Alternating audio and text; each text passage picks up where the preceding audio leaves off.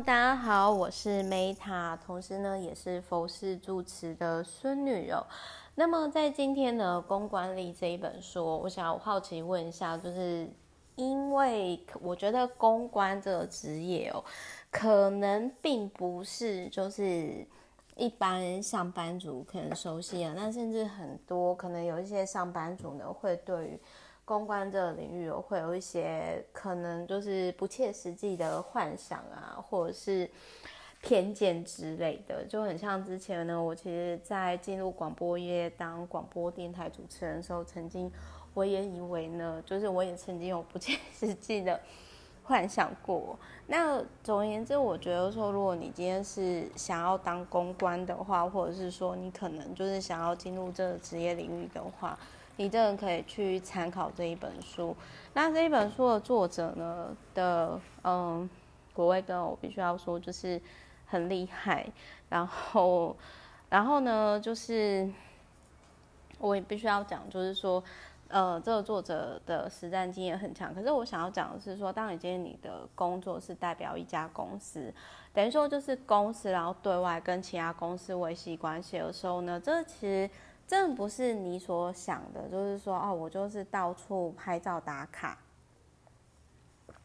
或者是说收收手这样子，就是这么简单的事情哦。至少我认识的公关圈的朋友呢，其实我自己啦，我自己是觉得说，这个工作呢，其实也不是每个人都可以胜任的。就是比如说，如果你的属性呢，并不是。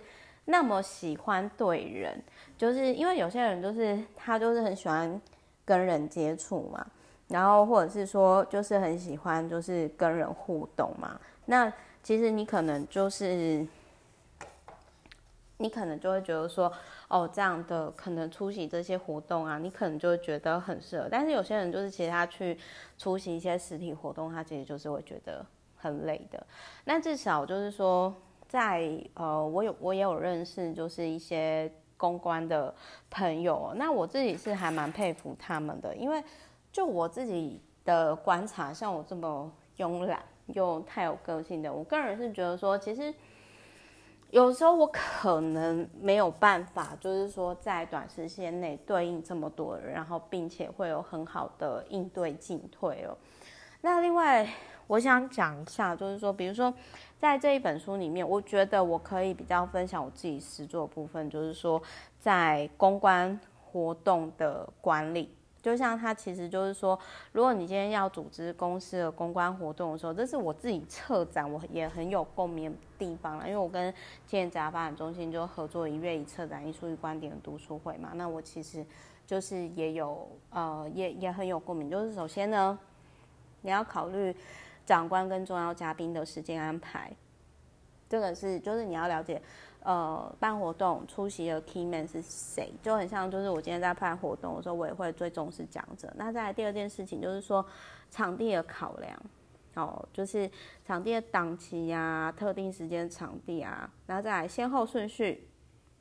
哪些事情要先做？比如说预算落实、供应商招标、活动礼品准备跟展展场运输等等。那再来就是说日期紧凑，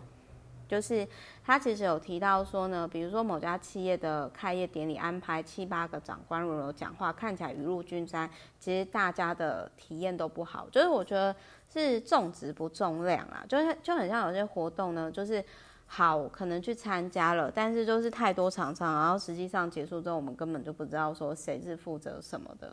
那再来还有专注细节，公关活动有无数的细节，邀请函、活动名字、活动亮点、礼品、接待都要考虑清楚。那我这边我就要讲一下，就是我之前呢，曾经就是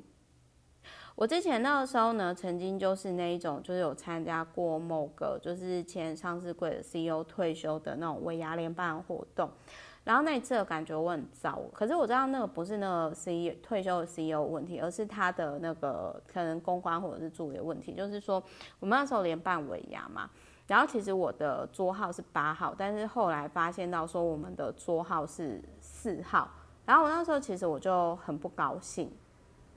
然后所以后来呢，其实我就等于说就是这件事情，我觉得说是他的助理有一些状况与问题这样子。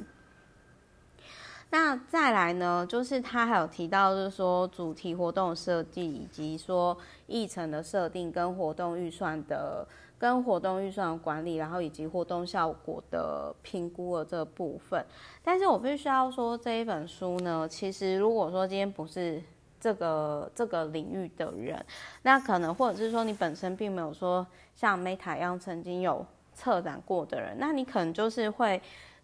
对于它里面讲的十二个公关资源管理技巧、十个危机公关管理技巧、跟十一个公关活动管理技巧，或者是。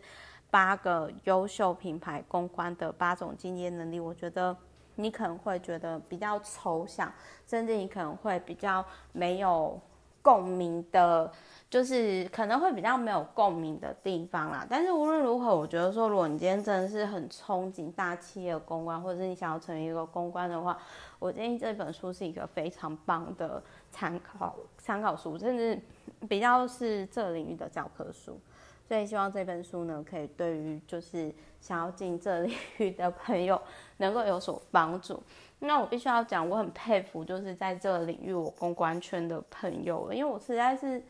真的很佩服他。因为你要就是说对那么多老板、媒体，然后你知道什么人要说什么话，我觉得这对我来讲是很吃力的一件事情，所以我很佩服他。好的，总而言之呢，就希望大家这本书对大家有帮助，然后。也欢迎，就是有兴趣的朋友呢，之后有机会也可以来 Meta Club 玩哦。我是 Meta，我爱你们，拜拜。